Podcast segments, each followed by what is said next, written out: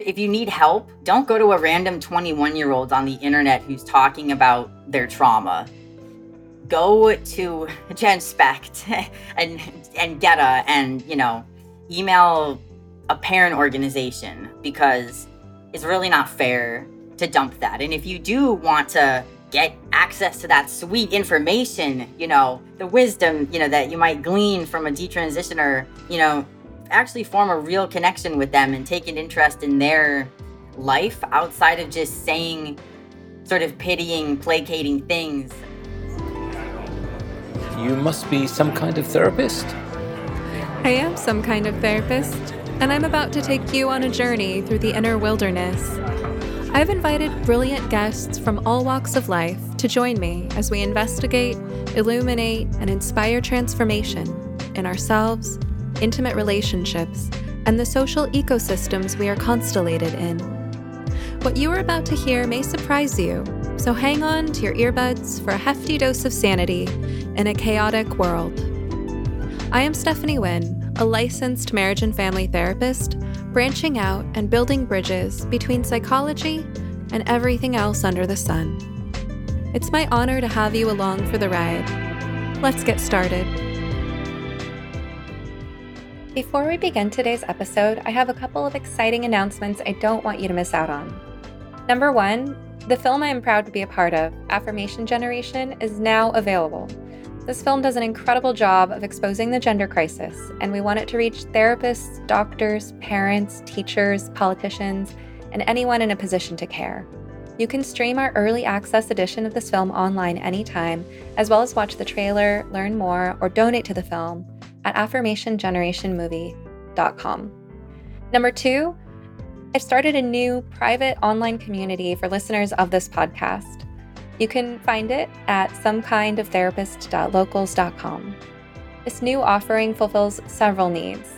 Over the past year, my reach has grown exponentially, and while it delights me to know that my podcast is now in the top 2.5% globally, the matching rise in the amount of emails and DMs I receive has been overwhelming. It's simply too much for one person to handle, and while I care about my listeners, staring at a screen typing words at them for free feeds neither my stomach nor my soul. I had to create some kind of filter to make my engagement feel sustainable and nourishing to me. And fortunately, this is exactly what Locals was designed to do for independent content creators like myself. When you join my Locals community as a supporting member for $8 a month, you get to submit questions that I will answer in members-only Q&A live streams. I'm also considering offering behind-the-scenes early access to new podcasts as they're being recorded. Plus, of course, you get to meet like-minded people who share your interests in an online environment that's free of ads, bullies, and trolls. With Locals, you also get to choose how much you reveal about yourself on your profile, so you can be undercover or out in the open. And you get to select whether your posts in my community are visible to anyone who drops by or only to other committed members. If you'd like to support me at a higher level, you can become a premium member for $24 a month, which allows you to privately message me, and I will prioritize responding to premium members' direct messages. I think this is a great solution that is designed to meet everyone's needs. Although we are just getting started and this community is currently small and new, we've already got some great people on board, including thoughtful therapists, concerned parents, and free-thinking, politically homeless people. Please come along and check out my growing community at SomeKindOfTherapist.Locals.com. You can get your first month free with promo code GRANDFATHER. Make the most of your trial membership by asking a question in the latest Q&A thread, and I will provide a live-streamed answer you can join me for or watch later. What have you got to lose? All right, now on to today's episode. Today my guest is Laura Becker. Many of you may know Laura by her what do you call it? Funk God. Is that like your alter ego? I call it my persona. Mm. By her persona, yeah. Funk God, Laura is an artist, a musician, a writer, and a detransitioned woman who's also featured in our film Affirmation Generation, which has recently come out. You can hear Laura's story and hear from me and other detransitioners and other experts in our film Affirmation Generation, which you can watch at AffirmationGenerationMovie.com. So Laura has bravely shared her story with a variety of people and platforms at this point, We won't reinvent the wheel by having her tell her story all over again, although some details might come up. But today, Laura and I are going to explore sort of where she's at in her healing journey and what she's learned along the way in her process of recovering from the trauma of detransition. Laura, welcome. It's great to have you. Thank you, Stephanie. It's great to talk to you. Not on Twitter, but actually face-to-face. Well, and it feels like we know each other so well because we've been in this film together. We've also corresponded back before I got insanely busy and I was trying this correspondence project with detransitioners. So we've written each other letters, but it's great to finally talk. I feel like this conversation is overdue. And I want to start off with a recent tweet you posted where you posed the question that someone had asked you, do you want to be known for your trauma or do you want to be known for your art? And you gave this beautiful explanation as to why you actually want to be known for both. And I just saw it. There was so much wisdom and so much self-acceptance in that. So let's just start there. Laura, do you want to be known for your trauma or do you want to be known for your art?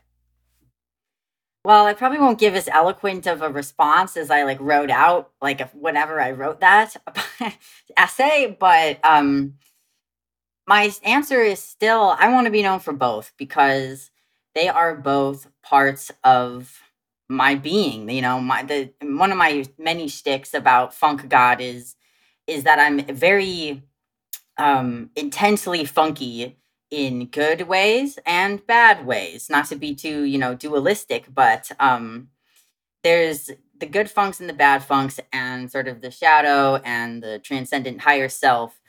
And the art, represents that higher self. It represents creating. It represents renewal and inspiration. And the trauma represents destruction and loss and grief and stuckness. And both of them have always existed in tandem. And so to be known for one and not the other, it's just not the way of the artist, first of all. As an artist, yeah, you're going to talk about your trauma. But also, as a trauma survivor who speaks out about these things, the art is integral to that healing process. And so the process of creation and destruction is intertwined. And I'm happy to be known for both because both of them are forms of transcending.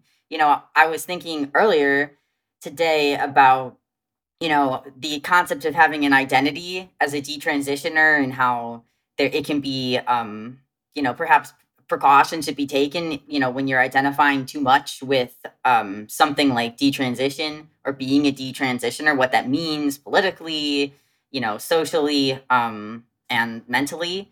And I was thinking, I definitely have an identity as a detransitioner. But the difference, I think, which is healthy, is that my identity as a detransitioner is in a survivor mentality, not a victim mentality. Although I discuss my trauma, I mean, it's my hobby to discuss my trauma, but I do it in a way of, contemplating it and accepting it and practicing transcending it versus identifying with being victimized.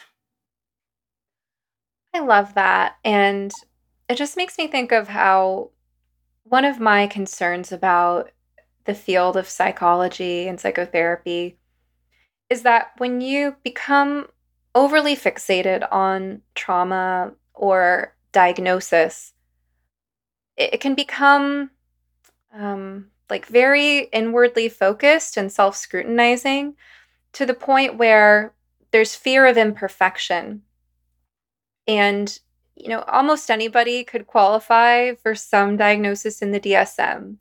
But I feel like we've pathologized the human condition. And I feel like somewhere along the way, we stopped giving room to have personality and to be a person, right? Having a mixture of strengths and weaknesses that come with them. And you can't separate the two. So for me personally, I'm very impulsive, and that is a flaw, but it's also how I get so many things done. And I wouldn't be who I am without that. And I could identify, 10 other character traits like that for myself or for anybody I know where, it's like you got to take the good with the bad. And And I hear in you this story of self-acceptance, that, you know, you have these scars, you have literal physical as well as metaphorical emotional scars, and you're not necessarily wearing those scars proudly, but you're not ashamed of them either. You're just letting them be part of who you are. It kind of reminds me of that concept of wabi-sabi, like the beauty in the brokenness or the imperfection. Mm-hmm. Yeah, I mean, I guess as an artist, not to be glib about it, but that is sort of the artistic cliche, is finding the beauty within the brokenness. But that, you know, it could be parodied, but in all earnestness, that is, you know, the function of art and of this artist archetype that I sort of identify as. Like, I think, you know, if you can't find beauty, you know, with it, like the concept of finding beauty within pain, I think is a little bit difficult when you're in pain. Like the pain, you're not going to find beauty by looking at the pain, but there is still beauty if you just take your gaze off the pain and focus it on something beautiful. So it's not that the pain necessarily is beautiful, but the fact that their beauty still exists at the same time as pain. Like an exercise I do sometimes is like I carry most of my PTSD sort of pain in my heart space. So my heart aches a lot physically. And so when I'm having a lot of heartache, I'll try to focus my attention on other parts of my body that are feeling good. Like my hands or feet, like just feeling nice. I'm just like, both are happening at once. I'm not only this, and so I don't overly identify with the pain, you know? I love that. And that's a brilliant technique. I've taught that in not so many words, right? But this idea that while a part of you is hurting or injured or broken, there are other parts of you that are whole, that your blood and life force is pulsing through, parts that feel okay or that feel good if you tune into it, parts that you can bring your awareness to. And I think that's such a valuable coping tool for pain, especially the types of pain that we can't easily get rid of or overcome, just to kind of let your awareness become diffuse. And it doesn't make the pain go away, but it changes our relationship with that pain. I feel like I've gotten better at accepting limitations the past year, because I've been chronically ill for to some degree. I've been ill or injured about 90% of the time for the past year. And I feel like I'm starting to handle it a little bit more gracefully, where I work with the energy that I have when it's available to me, and I use it as productively as possible. And then when I feel that pain kicking in or that fatigue, I just sort of soften and relax into it. And I notice that as I have a little bit more grace in my relationship with pain and suffering, it does create some ease. And it allows you to see that there's still something there. It also reminds me of mortality. After certain traumas that I went through a phase that I feel like I'm just now coming out of, really, where anytime I started to care about someone, I would immediately start thinking about their death. Like I would even dream about them dying.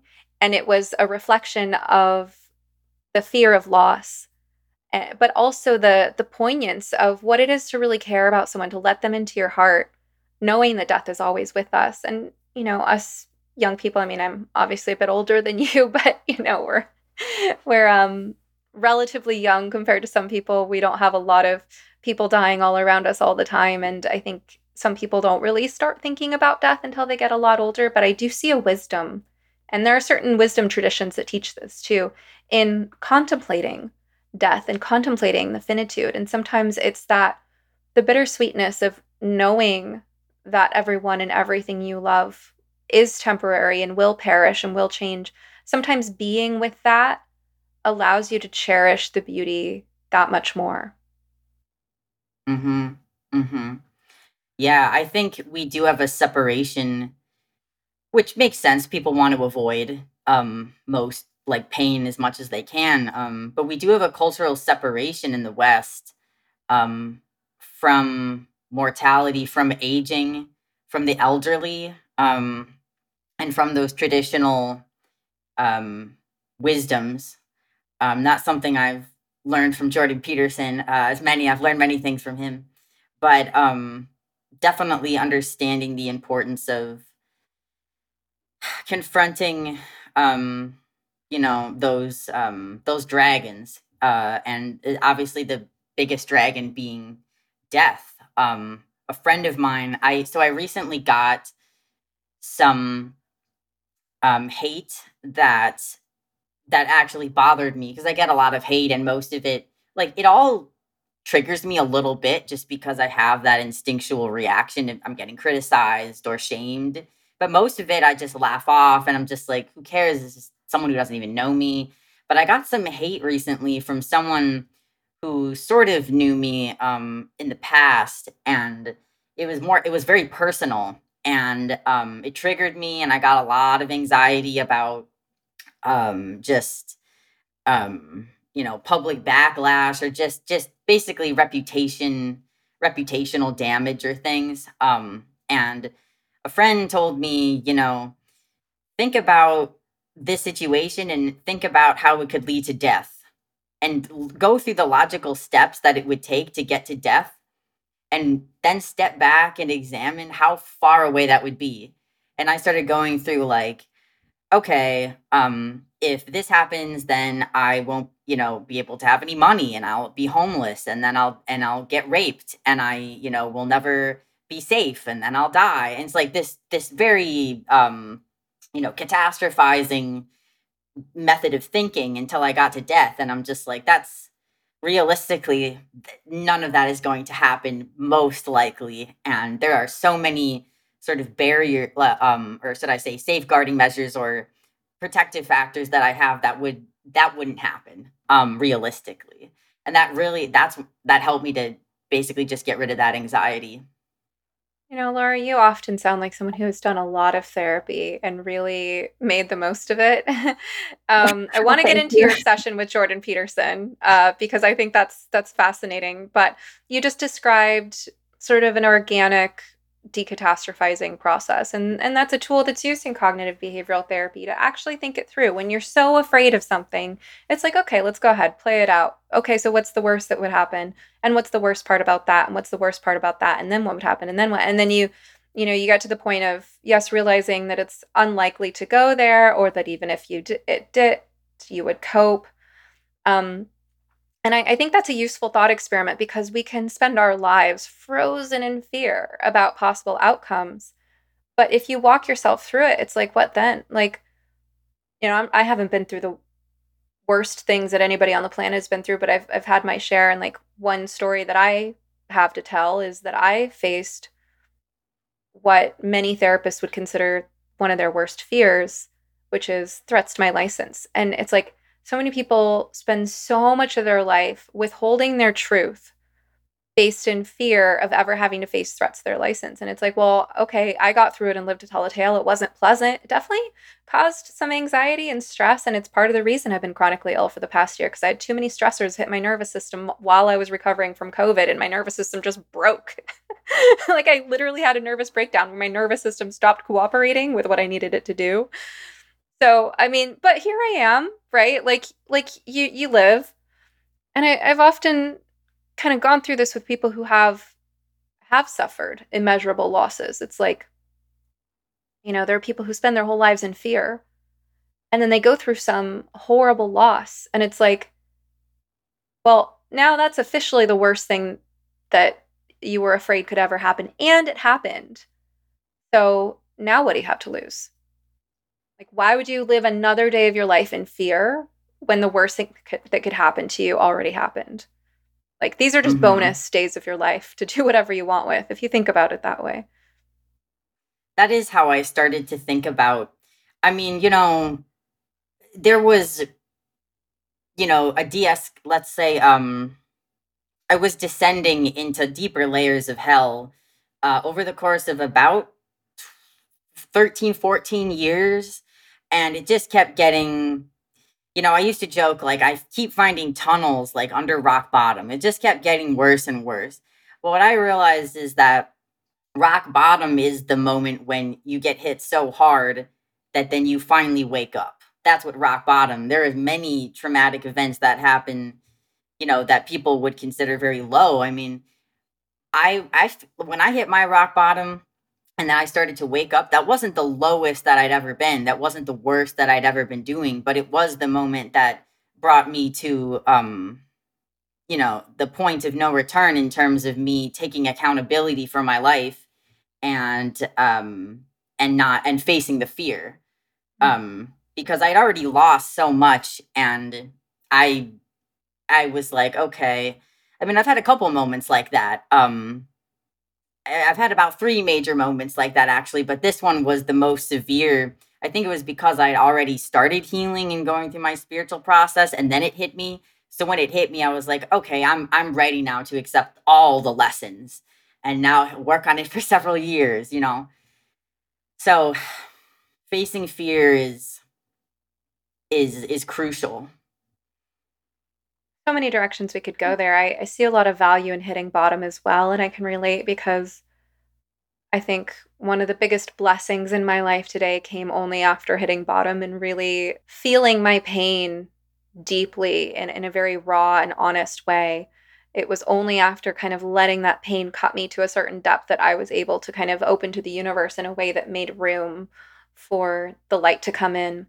But let's talk about your obsession with Jordan Peterson. You talk about many kind of Jordan Peterson-like themes, but in your own like 26-year-old funk god artist way. You know, when you talk about hell, for instance, and you know, I'm a believer that hell is a state of mind, and that heaven and hell exist here on earth. That if you know, if you get into the spiritual, earth is a mixed realm. You have angels and devils here playing it out within each of us, and I think that's part of why Jordan Peterson, one of many ways in which he resonates with so many people, is that he speaks to those aspects of the spiritual experience in a very grounded way and without always relying on religious language to do so. So hell is just one sort of touch point that, you know, something I hear Jordan Peterson talk about that you just talked about.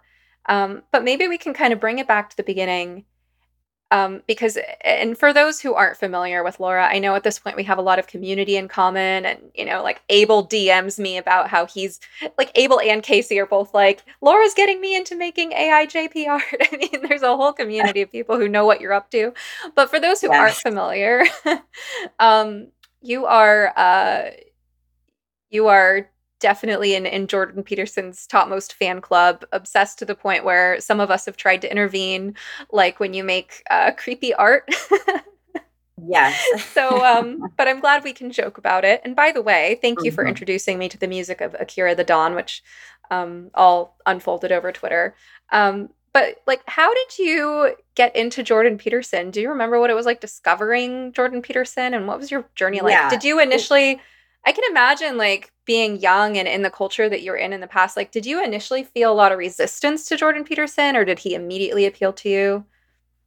I mean, I started getting into Jordan Peterson, like, directly after the rock bottom. And so at that point, I was just so dazed and confused that I was like, I need to go back to basics. And Jordan's whole message, or his, like, most... cliche common message that circulates is just the idea of cleaning your room, you know, going to the way he described it, like people make fun of that, but the way he actually describes it in dense detail of how you can change your perspective to try to sort out chaos, try to order chaos, just at the slightest level of the smallest level of chaos that you possibly can, order that, and then move on incrementally until you have ordered more chaos. That was a breakthrough to me. It sounds simple, but just his overly complicated way of describing it, like that helped my brain, because I have a very complicated, I think a lot divergently, just like he does.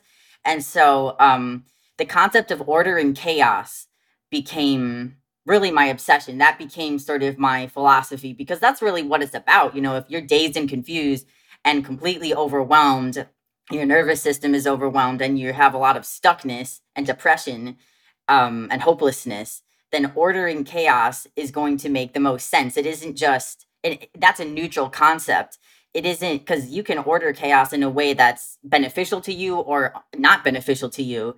And chaos is a neutral thing, and so is order. But if you can start to have a better relationship to balance out order and chaos, sort of in a Taoist sort of way, that I became obsessed with that. And immediately I latched onto that. I did not have any issue with Jordan Peterson. And early on, you know, a couple of my friends were like, he's evil. I was like, no, he's not. He's just talking common sense. And my therapist happened to like him too. And like every cool person I knew was into him. So I'm just like, okay. And so, yeah, right away it was very impactful and powerful to me. And his concept of ordering chaos and setting incremental goals. Again, it sounds so simple, but when you listen to hours and hours of him talk about, you know, history and archetypal concepts and biblical concepts and blowing it up to this universal existential level and then breaking it back down into these finite, manageable pieces, that is what I really needed. Just that going all the way around and then coming back and saying, okay, I need to take some responsibility. I can achieve certain things. And I'm going to make goals. And I started making goals lists every month. And then I started making them every week. And then I started making them every day. And now, I've been doing this for about 2 years now. And I rely on those goals lists because I noticed that every single thing that I put down on that goals list, I ended up doing. And I just started doing something that's been on that goals list for 2 years, which is making psychedelic pour paintings. It's like, I know if I put it on the list that I'm going to be bored one day and be like, oh yeah, I need to do that, or I should do that. Just keep referring back to your goals and intentions and you'll eventually achieve all of them. So that's how it began. If you were to come to me as a client and tell me you were feeling grumpy, irritable, lethargic, stressed out, or unfocused, I'd want to do a thorough assessment of your lifestyle. And one of the first elements we look at is the quality and quantity of your sleep. You need at least a good 7 hours of refreshing sleep every night in order to be your best self. There are many things that can get in the way of that. A demanding job, a new baby, or just plain bad habits, for example. But if you're having difficulty falling or staying asleep for the simple reason that you're too hot, you're too cold, or you and your partner don't agree on the temperature, look no further. I have just the thing for you. And since this is not therapy, but a podcast, I can actually sell you stuff. So I'm going to genuinely recommend that you check out the Pod Pro Cover by 8 Sleep. It's the most advanced solution on the market for thermoregulation. The cover can adjust the temperature on each side of the bed individually for you and your partner based on your sleep stages, biometrics, and bedroom temperature, reacting intelligently to create the optimal sleeping environment. Personally, I have mine set to run on autopilot so that my bed is warm when I get in, cool in the middle of the night, and warm again when it's time to wake up. I sleep very soundly this way. Improving your sleep is one of the best investments you can possibly make in your overall well-being, the quality of your work, and the lives of the people you touch. So go to EightSleep.com to check out the pod and use the code SomeTherapist at checkout for up to $200 off your purchase. Even if they're already running another sale, this code will get you an additional $50 off. And to my listeners around the world, 8 Sleep currently ships not only within the USA, but also to Canada, the United Kingdom, select countries in the European Union, and Australia. All right, now back to the show. Wow, what a beautiful telling of the story, that you were at rock bottom, and that's when you discovered, it's like I'm picturing Jordan Peterson as like, passing a rope down a well. It's like the help is there, right? Yeah, and I should make some art of that. I honestly think that the people who hate Jordan Peterson are exactly the ones who need his medicine the most. Like they're the ones who need to clean up their rooms, you know, and it's like there's this resistance to the medicine because there's this poison in them that they've been absorbing from their environment or their conditioning or their trauma or what have you. And they can't see clearly. And I think, yeah, it's a huge test of a person's character, their ability to resonate with wisdom, their ability to think for themselves, to see how they think about Jordan Peterson. And so you described being at this rock bottom and then seeing that this help was being offered and that there was something you could do. And it started with ordering your immediate environment, cleaning your room physically, but also metaphorically, taking control of what you could take control of. And I think that's really the essence of recovery from hitting bottom. And that's how people make it out of some really dark places. And you just described it so beautifully. You know, I've worked in therapy for years sometimes with people who, it's like they're hovering a few inches above rock bottom. Like they're so afraid to hit bottom, but they're staying in a really low place. And there's this resistance to grief and sorrow, a resistance to pain, but they're already in so much pain. And it would only turn up the pain dial just one more notch for them to really feel it and let themselves encounter the futility and the sorrow and the grief of what is not working or what has been lost or what the truth of the matter is, right? And it's like, if you can just allow yourself to touch the bottom of that well and get some momentum, get some movement, you can start to move from that stuck place hovering for years just above the bottom of the well. And you can hit bottom and you can start to bounce. You can start to work with what you have. And it starts with, what can I control in this moment?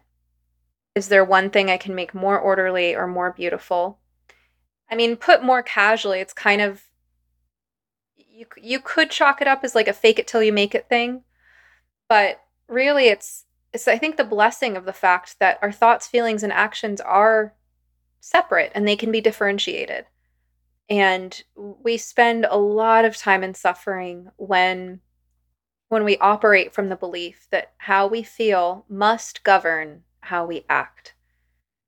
And it's like the moment you realize that those two don't have to be attached to each other, that you can feel like absolute hell, but you can do something constructive anyway. It's like when you get that, well, then you've discovered a power you didn't know you had before. You're no longer stuck with how your pain and suffering and trauma would compel you to act. It doesn't mean you have total self-control, but you work your way up one bit at a time. It starts with cleaning your room, or it starts with regulating your sleeping or your eating or exercising, or, you know, just taking care of what you can take care of. And it's just so beautiful how you described it, Laura, that you started with that and you started making monthly goals, then weekly and daily. And now you have an Etsy shop. Oh, I should have worn my shirt. I have a shirt from you. Yes. And I'll make sure that we have that in the show notes, the information about your Etsy shop and where people can find you. You've really accomplished a lot that way. You say it's been going on about 2 years? Yeah. I mean, and it's been excruciatingly painful.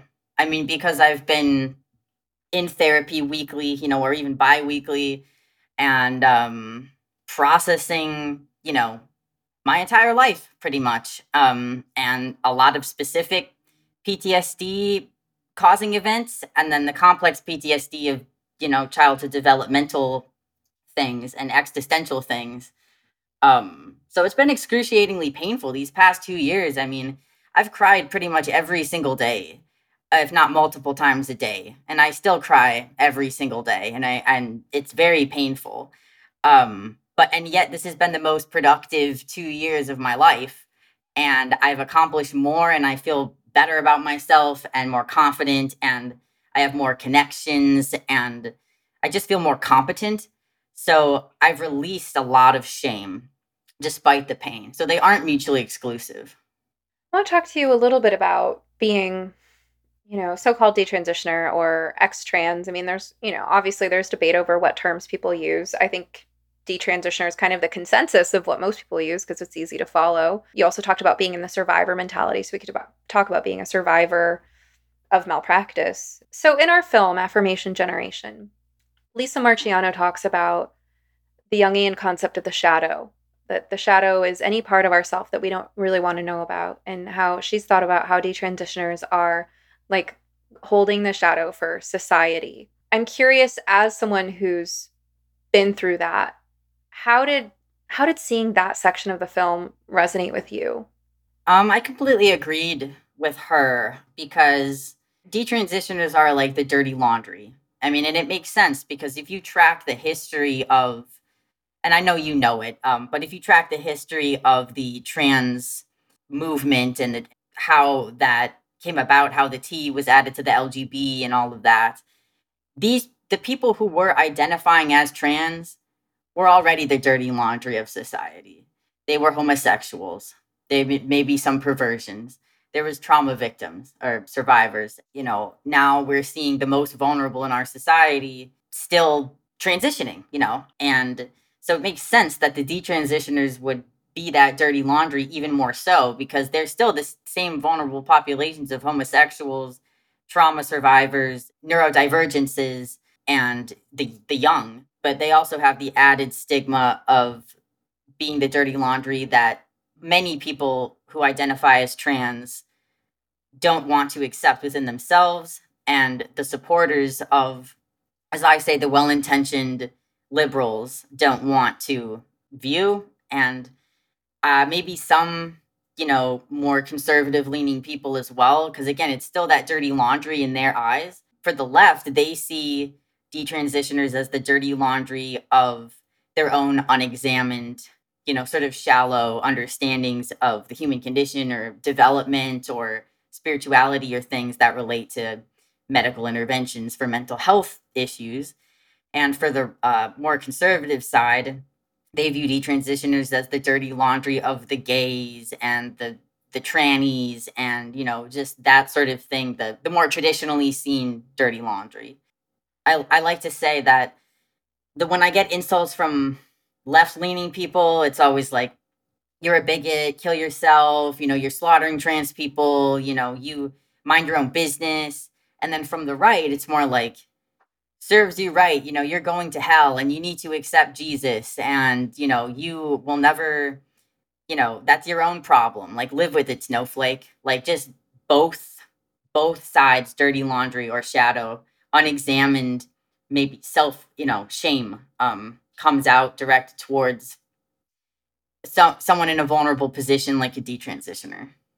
There's a lot of projection in that. And it's like, yeah, you really get the worst of both worlds. I mean, from the left, here are people who think of themselves as being so compassionate and non-judgmental and understanding and embracing victims and embracing minorities. And yet it's like, I wonder if part of the resistance that's keeping this locked in place is that the resistance to look at how they themselves are treating you, right? And so they just keep doubling down on finding ways to dehumanize you. What do you think about how people are currently talking to, with, and about detransitioners? Because I will say it's been a learning curve for me. These past few years since I started learning about detransitioners and talking to detransitioners. And I think, like, in general, most people in our society, like, aren't really all that great at being with pain and inconvenience and, like, things that you can't explain away. And I see myself as a bit exceptional in that regard, partly by my nature, but also by years and years of being a therapist. Like, it's my job to sit with people in pain. So I've gotten good at it. It's harder for me to kind of put myself in the mentality of someone who is in the habit of avoiding sitting with pain. Cause that's, like, one thing that is not an option for me. And my heart just compels me to do it because of my own suffering and what I needed when I was in pain. So, it seems to me like detransitioners, like you described, the kind of the worst that you get from the left and the right, but then from people who care, is there like a rushing to fix it? Is there putting you on a pedestal? Is there treating you like a victim that needs to be coddled? Like, do we know how to talk to each other as human beings, but also, like, do we as a society know how to talk to the people among us, and I want us to emphasize among us, who have been through this unique form of trauma. Because I'm thinking ahead to, you know, my prediction is that by 2026, detransition will be a household name. Everyone's going to know that people who've been through what you've been through exist and are part of our society. And right now, I just feel like we're not very good at talking about it or talking to people who have had these experiences. So what have been your experiences from people who maybe like aren't on those extremes of the left and right, who maybe mean well but miss the mark? And then also, is there a way for us to talk about this that doesn't replicate the excesses of the left, which focus on like being overly sensitive and putting trigger warnings around everything and treating people like they're a special class of victims? Like, can we not replicate that while also learning to be sensitive in ways that maybe we've missed? Yeah, I think, I mean, we know that people are going to project whatever, you know, they have going on in their life onto whatever situation that they're perceiving, that they're going to perceive it through their own lens that's biased. So, you know, you get, there's sort of the common groups of people that a detransitioner would interact with. There's the parents. That's a huge group of people. Parents, desperate parents that are in a lot of distress, you know, reaching out to trauma survivor. You know, if we just take the term detransition out of it, let's just use language that other people are familiar with and to understand this is a trauma survivor. This is a young, most of the time, younger trauma survivor. And there's, you know, middle-aged adults reaching out. And I mean this in a neutral way. I'm judging, but there's middle-aged adults, parents desperately crying and reaching out and asking for, you know, very high levels of support and advice from these young trauma survivors, including myself. And of course, I happen to be very into psychology and therapy and the healing world and different things. And I like to talk. So I've been happy to talk to people. I've done consultations at times, paid consultations that I stopped doing because it was just, I fell out of my comfort zone with that, as you could imagine. But, you know, those types of people, they don't have the emotional, they don't have access to a more sophisticated emotional intelligence because of their high levels of distress. When they reach out to someone who really has very little advice to give, like, you know, I think everyone is processing their own stuff and they can help the public or help themselves mainly through writing essays and things like that. Like, I think if people really want advice, look at the content that these people are making. And if someone isn't making content, don't reach out to them because they're not, you know, they're not in a place to be public.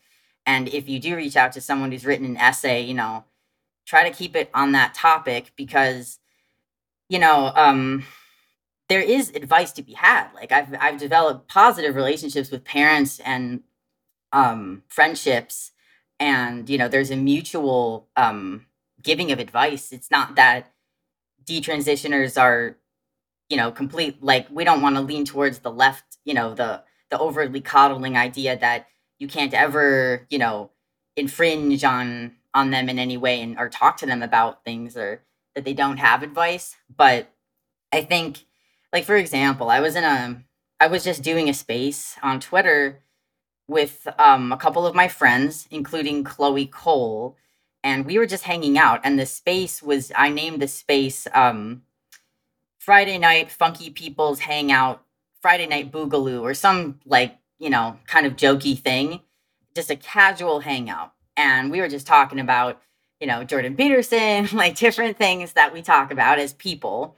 And then some random mom came in and just completely derailed the conversation, just came in, basically just said, she started crying, you know, it was very, like, to me, it wasn't even awkward because I just experienced it so much, but I could tell it was awkward for, you know, it's not socially appropriate to do that, to go and just say, oh, hey, I just saw you in this space that had nothing to do with gender whatsoever. And just because you're Chloe Cole, a detransitioner, I'm going to completely hijack this space and start crying about my daughter and basically begging for advice and saying, like, the universe showed me you in this space to give me advice. I mean, it's like, obviously I had empathy for this person. I mean, they're in a lot of pain to be saying that, but it's not socially appropriate. It's not having proper boundaries. It's not respecting other people. It's not respecting detransitioners' boundaries. And there's really no advice that can be given. That's the thing. Like, parents are reaching out for advice because they just want to cling on to anything. And I think they could do with some distress tolerance, because you're reaching out and you're basically asking, I've done consultations with parents and they basically ask me, how do I save her? What help? This is the question I always get. What would have made you not be trans? What could your parents have said? And I'm just like, listen, it's extremely complicated. I have trauma from my parents, from abuse, from my family. So it's complicated. And, and they ask these questions that I can tell are, they just haven't been able to find, coping strategies to deal with the uncertainty.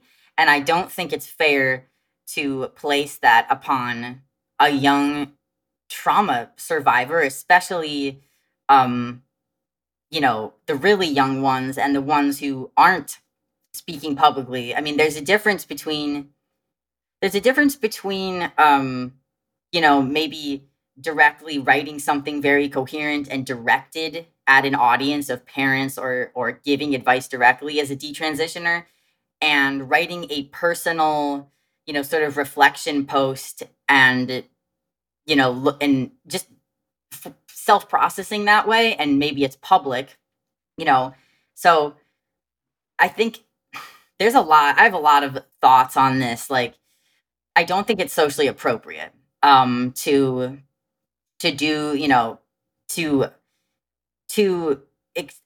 to expect someone to perform emotional labor for you as a stranger who has no clinical training and who has, just a lot of trauma experience, and they're young and they don't really know. Someone like me, I have studied a lot of these things on my own because I'm interested in them, and that makes me seem, intelligent. And, that people, not to say that I'm not intelligent or that I don't know what I'm talking about, but at the same time, we need to come back to basic sort of common sense. Like, you're like a 55-year-old parent asking a 22-year-old for parenting advice, and this is what comes back to, like, the sacred caste idea or the specialness that's around gender or trans or detrans. There's nothing special about a trans person or a detrans person. These are all just human condition issues. And the detransition stuff is not special. The detransitioner is not going to be some kind of oracle to you. And I'm sounding really negative right now. I really have complete empathy for people. I respond to emails and different things all the time. But, it is, if I'm being honest, like, it is, it's a little hysterical. It's a little histrionic. And, we need to, this is what I would always tell parents. I would say, read something about development, read something about child psychology, read something about evolutionary psychology, because what we're seeing today is that one moment of contemporary culture manifesting in a specific way due to medical and social, causations. Just look, decades into the past, there's been plenty of material written about similar things, and we don't need to get so caught up in this, the pseudo, spirituality and religiosity of gender, As a therapist, I've gotten an up close and personal view at what people tend to struggle with day in and day out. Turns out it's almost universal that we know we should be taking better care of ourselves in terms of the basic building blocks of well-being, like diet and exercise. But as valuable as it is for our mental and physical health to change our lifestyle habits, it's also much easier said than done. People often set goals that are too lofty, only to feel even worse about themselves when their aspirations inevitably fail. That's why I recommend starting with positive changes that are as simple as possible. Enter my new favorite beverage line. Organifi makes it so easy to improve your nutrition and start feeling better right now with refreshing plant-based blends of superfoods and adaptogens that you can just mix with water. My personal favorite is their green juice. It contains moringa, ashwagandha, chlorella, spirulina, wheatgrass, beets, turmeric, mint, lemon, and coconut water. 100% organic with no added sugar, and it tastes great. My family loves Organifi Gold, which promotes relaxation and restful sleep, served mixed with warm almond milk before bed. Organifi also makes several other powerful blends, all organic and loaded with vitamins, minerals, antioxidants, phytonutrients, anti-inflammatory herbs, and adaptogens. For less than $3 and 3 grams of sugar per serving, you can start giving yourselves the support they need to manage stress and feel good. Check out their product line at Organifi.com. That's spelled ORGANIFI.com, and use promo code SomeTherapist to get 20% off your entire order. Your whole body will thank you.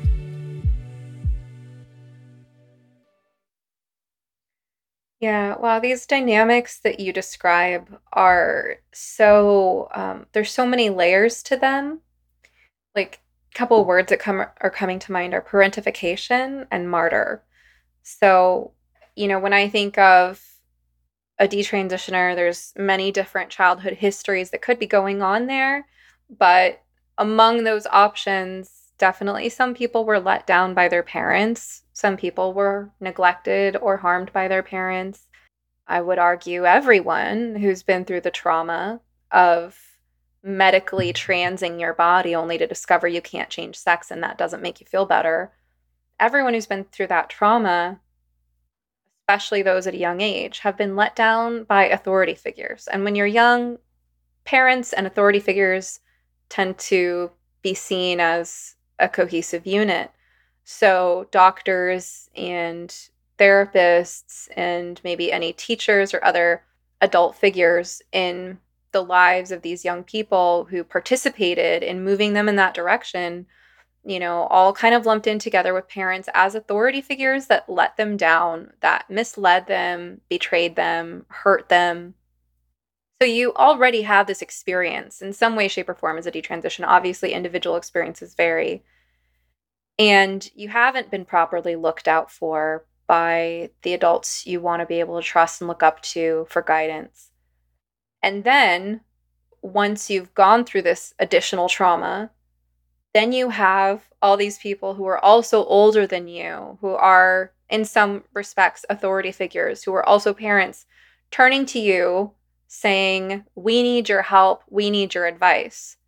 It's like a double whammy. Yeah, it's a very interesting dynamic because, I mean, I do think there's a positive aspect to the parents. I mean, because it really is a protector against vulnerability to be of service to other people, to be able to help people. And it's been a very healing to me to be able to feel valued by other people asking me for advice, getting a lot of just really, really lovely, genuine comments from total strangers, emails. And, you know, most of the emails and messages I've received aren't just like a frantic, you know, I demand you help me with this situation or someone just trauma dumping on you. I mean, there's definitely a lot of that. But most of it is just very kind messages. And then people sort of adding in like, my own child is going through this and I just wish there was something I could do. And I have been able to create a positive self-image by seeing them through, seeing myself through the lens that some of these parents see me. Like I have a mom friend who, you know, actually I started consulting with her and we actually became genuine friends, a mutually beneficial, real friendship and relationship, not just trauma dumping and giving advice or, you know, in a shallow way. And she told me like, you don't see yourself the way that all of us parents see you. We see you as so resilient and strong and a sense of hope, and you got out of this and you were smart and all this. You just don't see yourself that way. And so having genuine relationships and interactions from those types of figures, you know, not even the fact that they're older, but from anybody is extremely powerful, but especially because they are older, because of my personal relationships to my family. You know, I have a lot of mama bears and some papa bears and, you know, aunts and uncle figures and all these older people who just kept telling me, like, you know, you're going to be fine. Like, you're way ahead of me. This is a comment I get a lot that I appreciate. They're just like, I didn't have the shit that you figured out until like 5 years ago. Or like, I'm in my 60s and I'm just now figuring out what you already know and talk about in detail. Like, I get a lot of reassurance that I am actually a lot more healthy and competent than I feel because of my shame. And so I don't want to color these parental interactions as all negative. They're very positive in many ways. But I've also been able to spin it that way, you know, and other people might not be at a place where they can receive or give that sort of intimacy or communicate these sorts of things. And that's what I see happening with some of the younger detransitioners.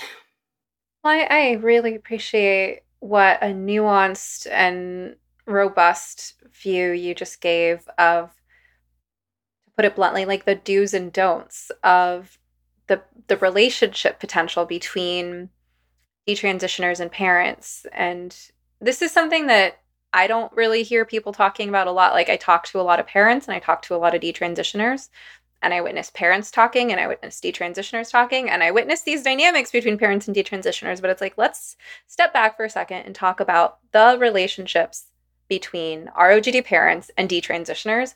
And you gave such a beautiful description of sort of what that looks like at its least healthy, which, you know, the parentification, the martyr dynamics, the emotional labor of and bearing all your trauma for what, right?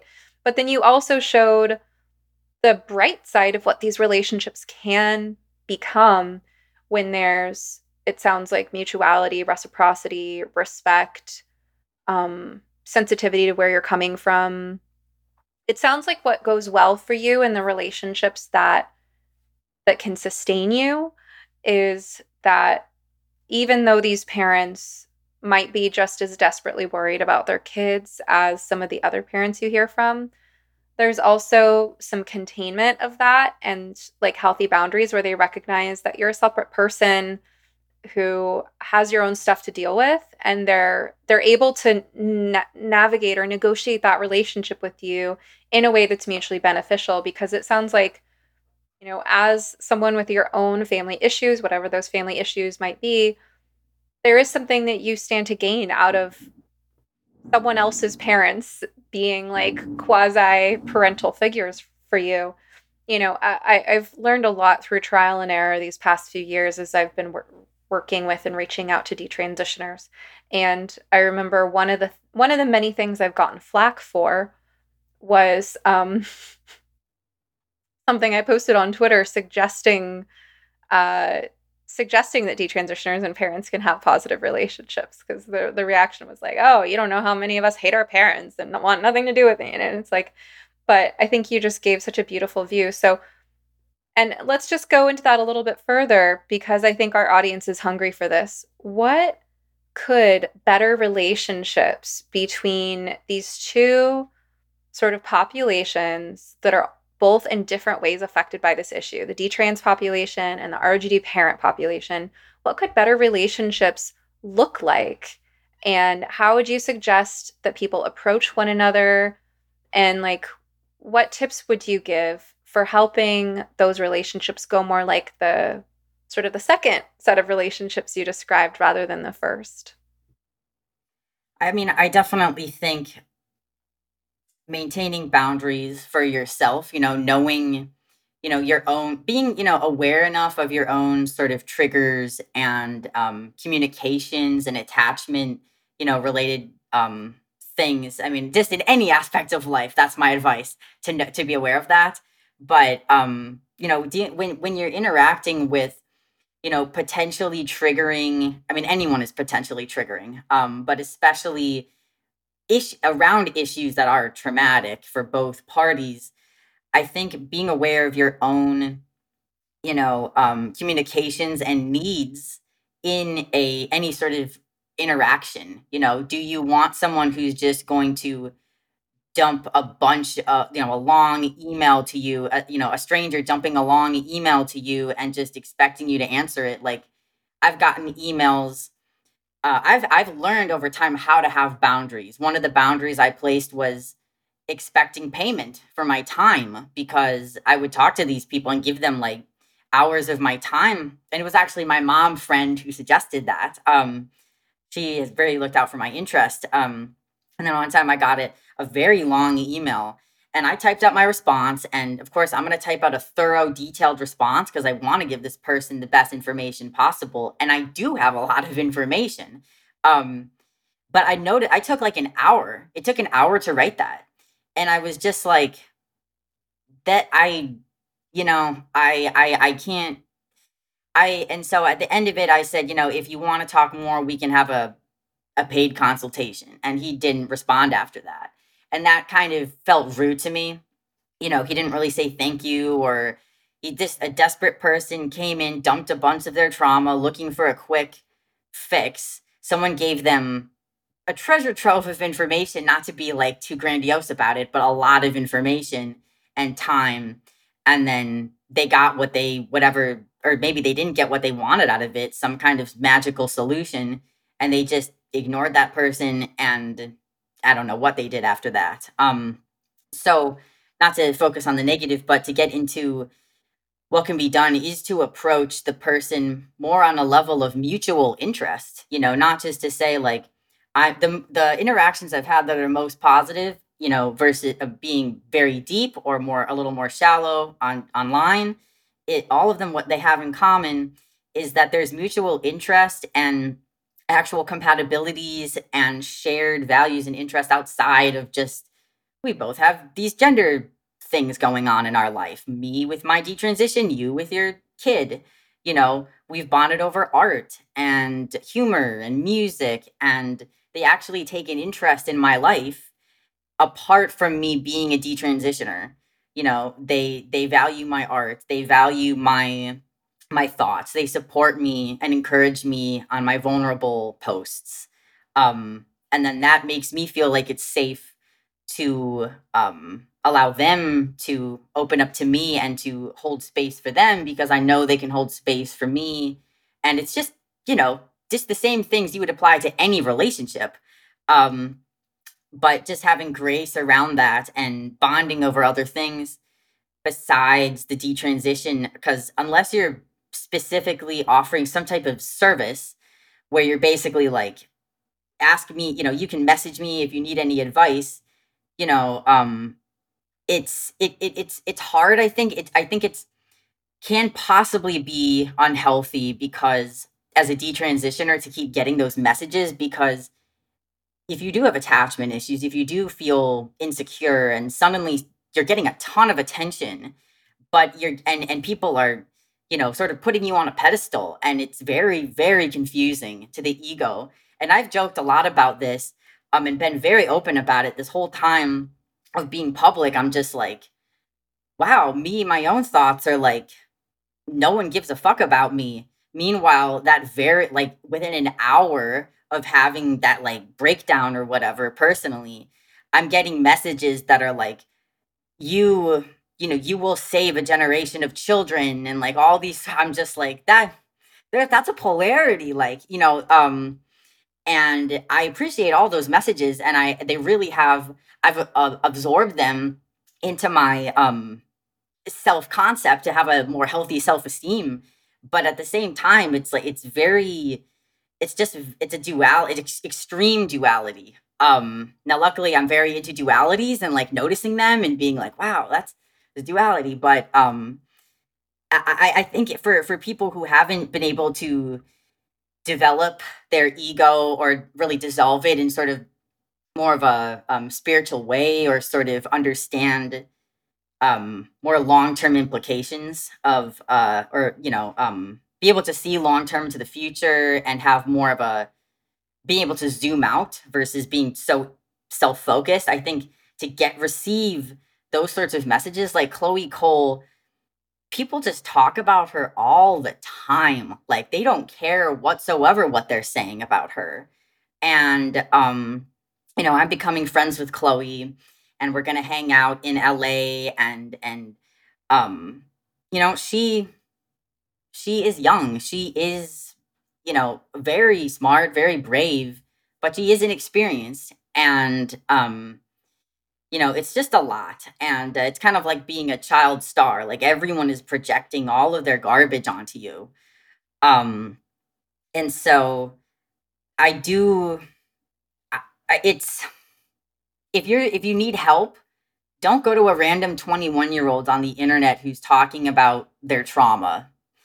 Go to Genspect and Getta and, you know, email a parent organization because it's really not fair to dump that. And if you do want to get access to that sweet information, you know, the wisdom, you know, that you might glean from a detransitioner, you know, actually form a real connection with them and take an interest in their life outside of just saying sort of pitying, placating things. And I know that's a fine line. I mean, that's a whole other discussion, like the way people, you know, give their, you know, remorse or sympathies to detransitioners. I mean, sometimes they're helpful. Like if they're more encouraging, I think they can be helpful. Like the messages that resonate with me are when people say like, you know, you've been through so much and yet I can still see that you have such a light and you have such amazing art and, you know, just hang in there and stuff like that versus the messages that are like, wow, you know, you should sue your doctors and get, and you know, if I were you, I would sue and, you know, I can't believe that happened. This world is a disgusting place. And like, just, you can tell it's more focused on their own internal feelings about it than it really is about them trying to really comfort you. I hope you've been enjoying this episode of You Must Be Some Kind of Therapist podcast. If you like what you're hearing, now's a great time to like, subscribe, follow, rate, review, or share.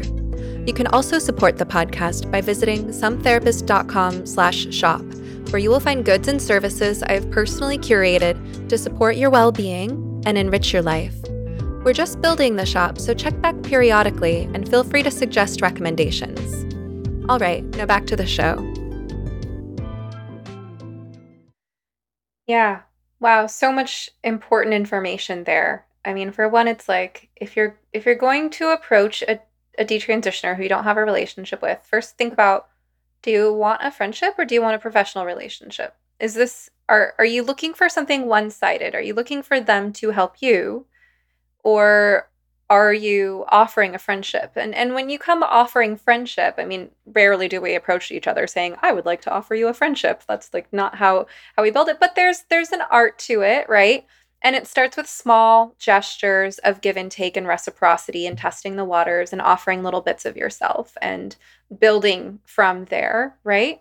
And if that's not something that you're offering or have the capacity to engage in, or that's not something that they want with you because they're free not to want to be your friend, then consider that would make the relationship, you know, a one-sided professional relationship, and consider offering compensation for your time. Now, you brought up some important points about consultations. You said that you have done paid consultations. You've also pulled back from that because you felt in over your head or the way that they were affecting you wasn't good for you. And this reminds me, I actually just had a conversation very recently with a detransitioned friend about this. She was asking me about consulting, and I was like, yeah, you just put a button on your website that's, you know, like if someone wants your opinion, they can pay you money for it. And maybe nobody clicks on the button for 6 months. But I was giving more detailed advice than that. I was sort of like, we were talking about where are you feeling like you're personally at with your trauma right now? And how much can you share about yourself, or how much can you talk about the topic in general while staying within your window of tolerance, which anyone who's done enough therapy is kind of familiar with that phrase, right? Like, do you have a solid baseline for yourself of where you feel like you have a good emotional place that you can rest or return to? And how robust is that? How long can you stay there? How much stress can you tolerate? What kind of stressors can you tolerate, and under what circumstances, while remaining centered or being able to kind of collect yourself and return to center shortly thereafter? And to whatever extent this is a stressor for you, how much would someone have to pay you to tolerate that stress, right? Or to just do the work. Huh? Yeah. My rate was pretty high when I was doing it. I mean, I had a whole page on my website. Like, honestly, each session I approached, I felt grounded, focused on them. I don't feel that I failed in any way, or why I didn't want to do it was because I felt like these people need a therapist. These people need long-term continuous, they want to have a one-off consultation. I was not offering coaching, like a long-term relationship. I was offering a consultation, like initial, like, here's a dump load of advice, go find these other resources. But what they really wanted and needed was a long-term relationship, and with a professional, ideally a therapist or coach. And I felt like, I can give information in other ways, but how many times, I just wonder, I mean, everyone who had a consultation with me said it was extremely useful, and I've never heard any complaints about it, but I'm just like, I don't know. It's so emotionally taxing, and I feel like I can just give them the information and they can just hear me speak, or they keep asking me the same questions. Every single person's asking me the same thing. They can just learn about it in other ways, and then I can just link them to the professionals that they can have real long-term or support groups or different things. So that's why I stepped out of it, because it's just like, I mean, I would be willing to speak to people like on a one-off, but for pay, but it's just, I feel I can't really help them, I feel like. And I'm not in a place where I would offer a long-term coaching with my own trauma. I just can't commit to that. So I do work with parents long-term as a therapist, and I also offer consultations. I work with parents in the state of Oregon, where I am licensed to diagnose and treat mental health conditions. And then outside of Oregon, if people want to work with me, this consulting option, I don't diagnose or treat conditions. I'm just speaking as someone who has the experience that I do, both understanding therapy and the world of mental health and family systems, and also understanding where things are at right now with the mental health system, understanding where things are at with the gender crisis. And so when someone consults with me, I just speak frankly based on what I know of both worlds. And I stay grounded in that process. And I charge for my time as well. In fact, I mean, you talk about getting flooded with emails. Tell me what you think about this, because I do not get paid to check my email. In fact, I have paid other people to try to help me with things like that. And I get so much email and so many DMs that I could easily spend all my time working for free. So I set up in my latest auto response, there's a link that you can pay $8 for 8 minutes of my time. It's like book an 8-minute call, pay $8 on PayPal, and we can just talk. We could have a video call to talk about what your question is, if it's a quick enough question. Nobody's taken me up on it. I set it up like 2 days ago. But there has to be a way to triage. And I mean, there are professionals, like you mentioned, Genspect, Gender Exploratory Therapy Association, and then people like myself who are just more kind of rogue free agents, but who walk in both worlds and know the lay of the land. And it is heavy work, and part of why I'm able to work with these parents, it was not just my expertise on the gender issue and understanding where things are at in the world of therapy. It's also years and years of practice sitting with people in great amounts of distress and not trying to jump to superficial solutions, because these parents are really worried, and I do have to set realistic expectations for them. And they turn to me, it sounds like, in similar ways that people turn to you sometimes, like this desperation for some kind of savior or some kind of solution. And you know, and even when people ask me for advice on podcasts and things like that, can you give any advice to parents? And it's like, well, it really depends. It's like I customize, I don't think solutions is the word. I customize interventions and approaches and feedback based on so many nuances of the family situation. And that takes time to understand. And it takes a lot of just sitting with their pain and their anxiety and saying, like, there's so much that we can't control here, and I will do my best to help you, but you might lose your kid in so many ways. You might lose the relationship. You might lose them ideologically. You might see your kid go through loss of their physicality. Worst case scenario, every parent's worst nightmare, your kid will die, right? Like, I can't take away the pain and fear of living with those possibilities, but I can try to understand your situation. And yeah, it's just crazy to me because working with these parents is certainly no less challenging. Arguably, it's more challenging at times than working with other clinical populations. And I'm a licensed marriage and family therapist with 10 years of experience. So, like, yeah, turning to like a young traumatized person who's just trying to get their shit together and saying, like, tell me how to fix my problems is, it's too much to ask. And so, but I do want detransitioners to get paid for their time. And so my thought is, like, part of the value of people doing the type of work that I'm doing is that we listen to what detransitioners have to say, we integrate it with our own understanding, and then we can speak from that place of integrated experience and wisdom, right? And, like, you're right, detransitioners have said a lot. Like, there's no need for anyone to be contacting you for a specific question when there are thousands of hours on YouTube of conversations that you can watch with people who've been through this. You can watch our documentary Affirmation Generation. You can read these testimonials, and, you know, make sense of it in your own way. But I mean, I don't mean to put parents down. My heart goes out to them. I work with them a lot, and I'm very sympathetic to the needs of parents, but I am glad that today we had a chance to talk about this because it's not something I've talked about on my podcast before. And I think it's important to address. I think, like, detransitioners are really at the center of this crisis. They are the ones who have directly, physically, and emotionally suffered the worst. And so we need to be sort of triaging care and putting our arms around you guys as a community. And we're so far from that. I know we're almost out of time, but the one thing that I know we talked about before the interview that we haven't talked about yet is, like, where do we go from here? You know, I have some thoughts on creating infrastructure for the types of support that this rapidly growing population is going to need. And I welcome you to comment on that. If there's any other thoughts you have, Laura, on where do we go from here? What kind of support systems do we put in place? But also just personally, like, where are you going from here too? Because we started with your personal story and we kind of got away from that. But one reason I want to talk to you is because you are such a creative individual. You are distinctively yourself. You are Laura the Funk God, and there's no one quite like you. And it's just really good to see you at this point in your journey. Like, I've known you for a while now in various ways, and I feel like I can sense a change in you. I can feel that you are stronger now than you were, like, a year ago. And so did you want to talk about kind of your own sort of journey or this place of hope that you're at?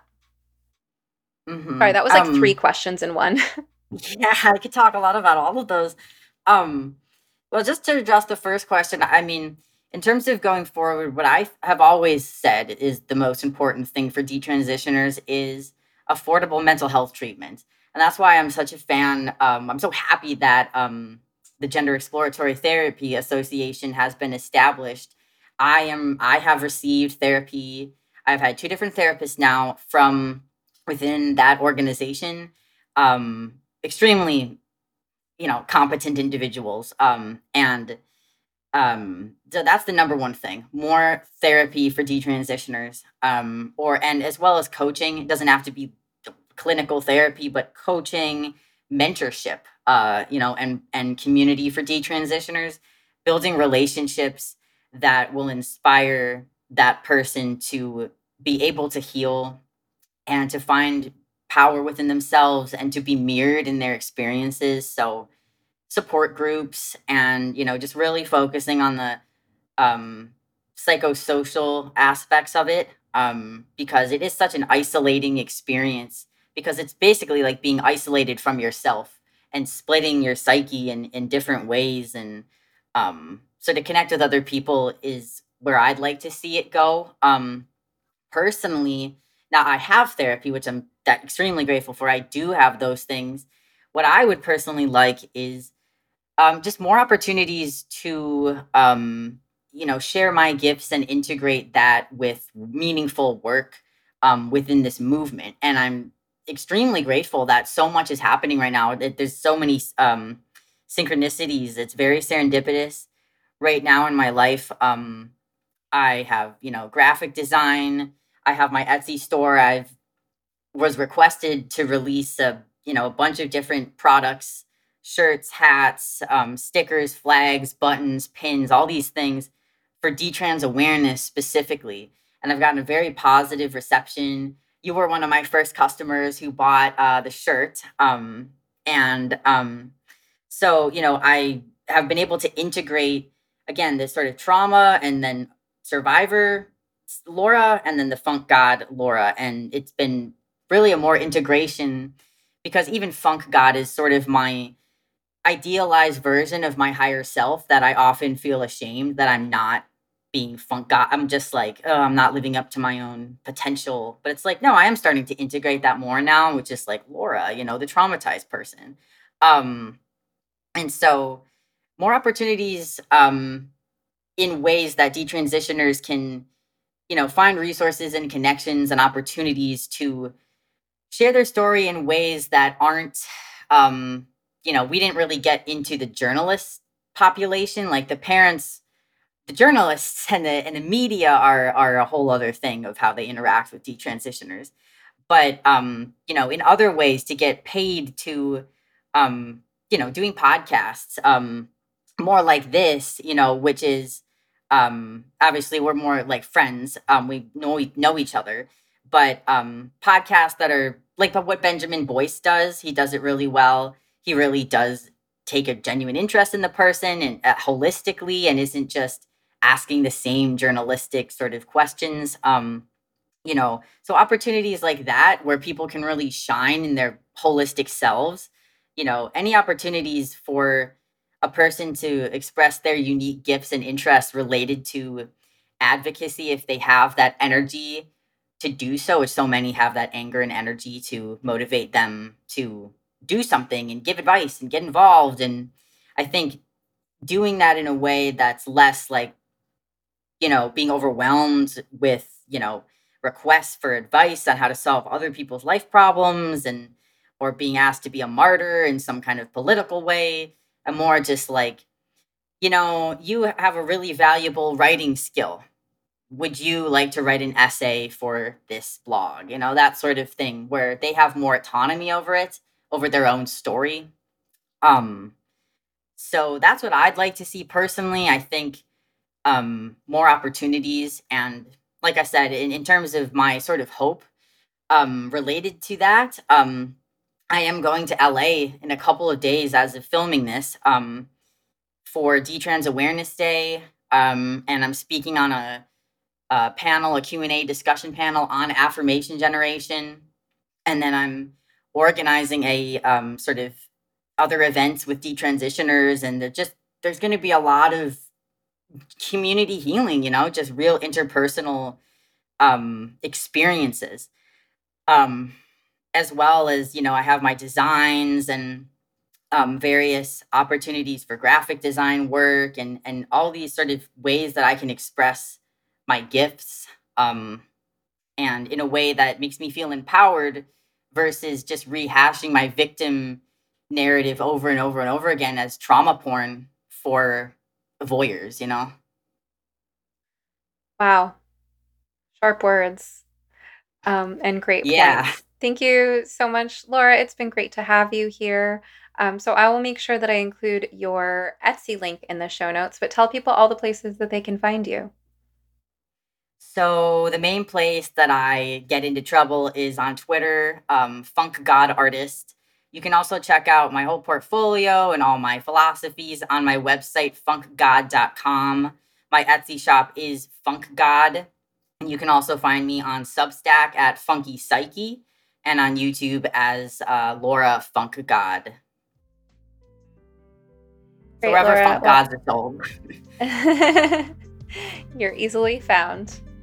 All right. Yes. Talk to you soon. All right. Thank you. I hope you enjoyed this episode of You Must Be Some Kind of Therapist podcast with Stephanie Winn, LMFT. This podcast is produced by Eric and Amber Beals at Different Mix. Special thanks to the talented musician Joey Pecoraro for our theme song, Half Awake. At SomeTherapist.com, you can find more information on any topic, guest, resource, product, or service you've heard of here today. You can also follow me on Twitter or Instagram at SomeTherapist. If you would like to ask a question, suggest a topic, be a guest, or invite me to speak, you can email us at hello@sometherapist.com. You can also send us a voice memo with your question, and we just might play it.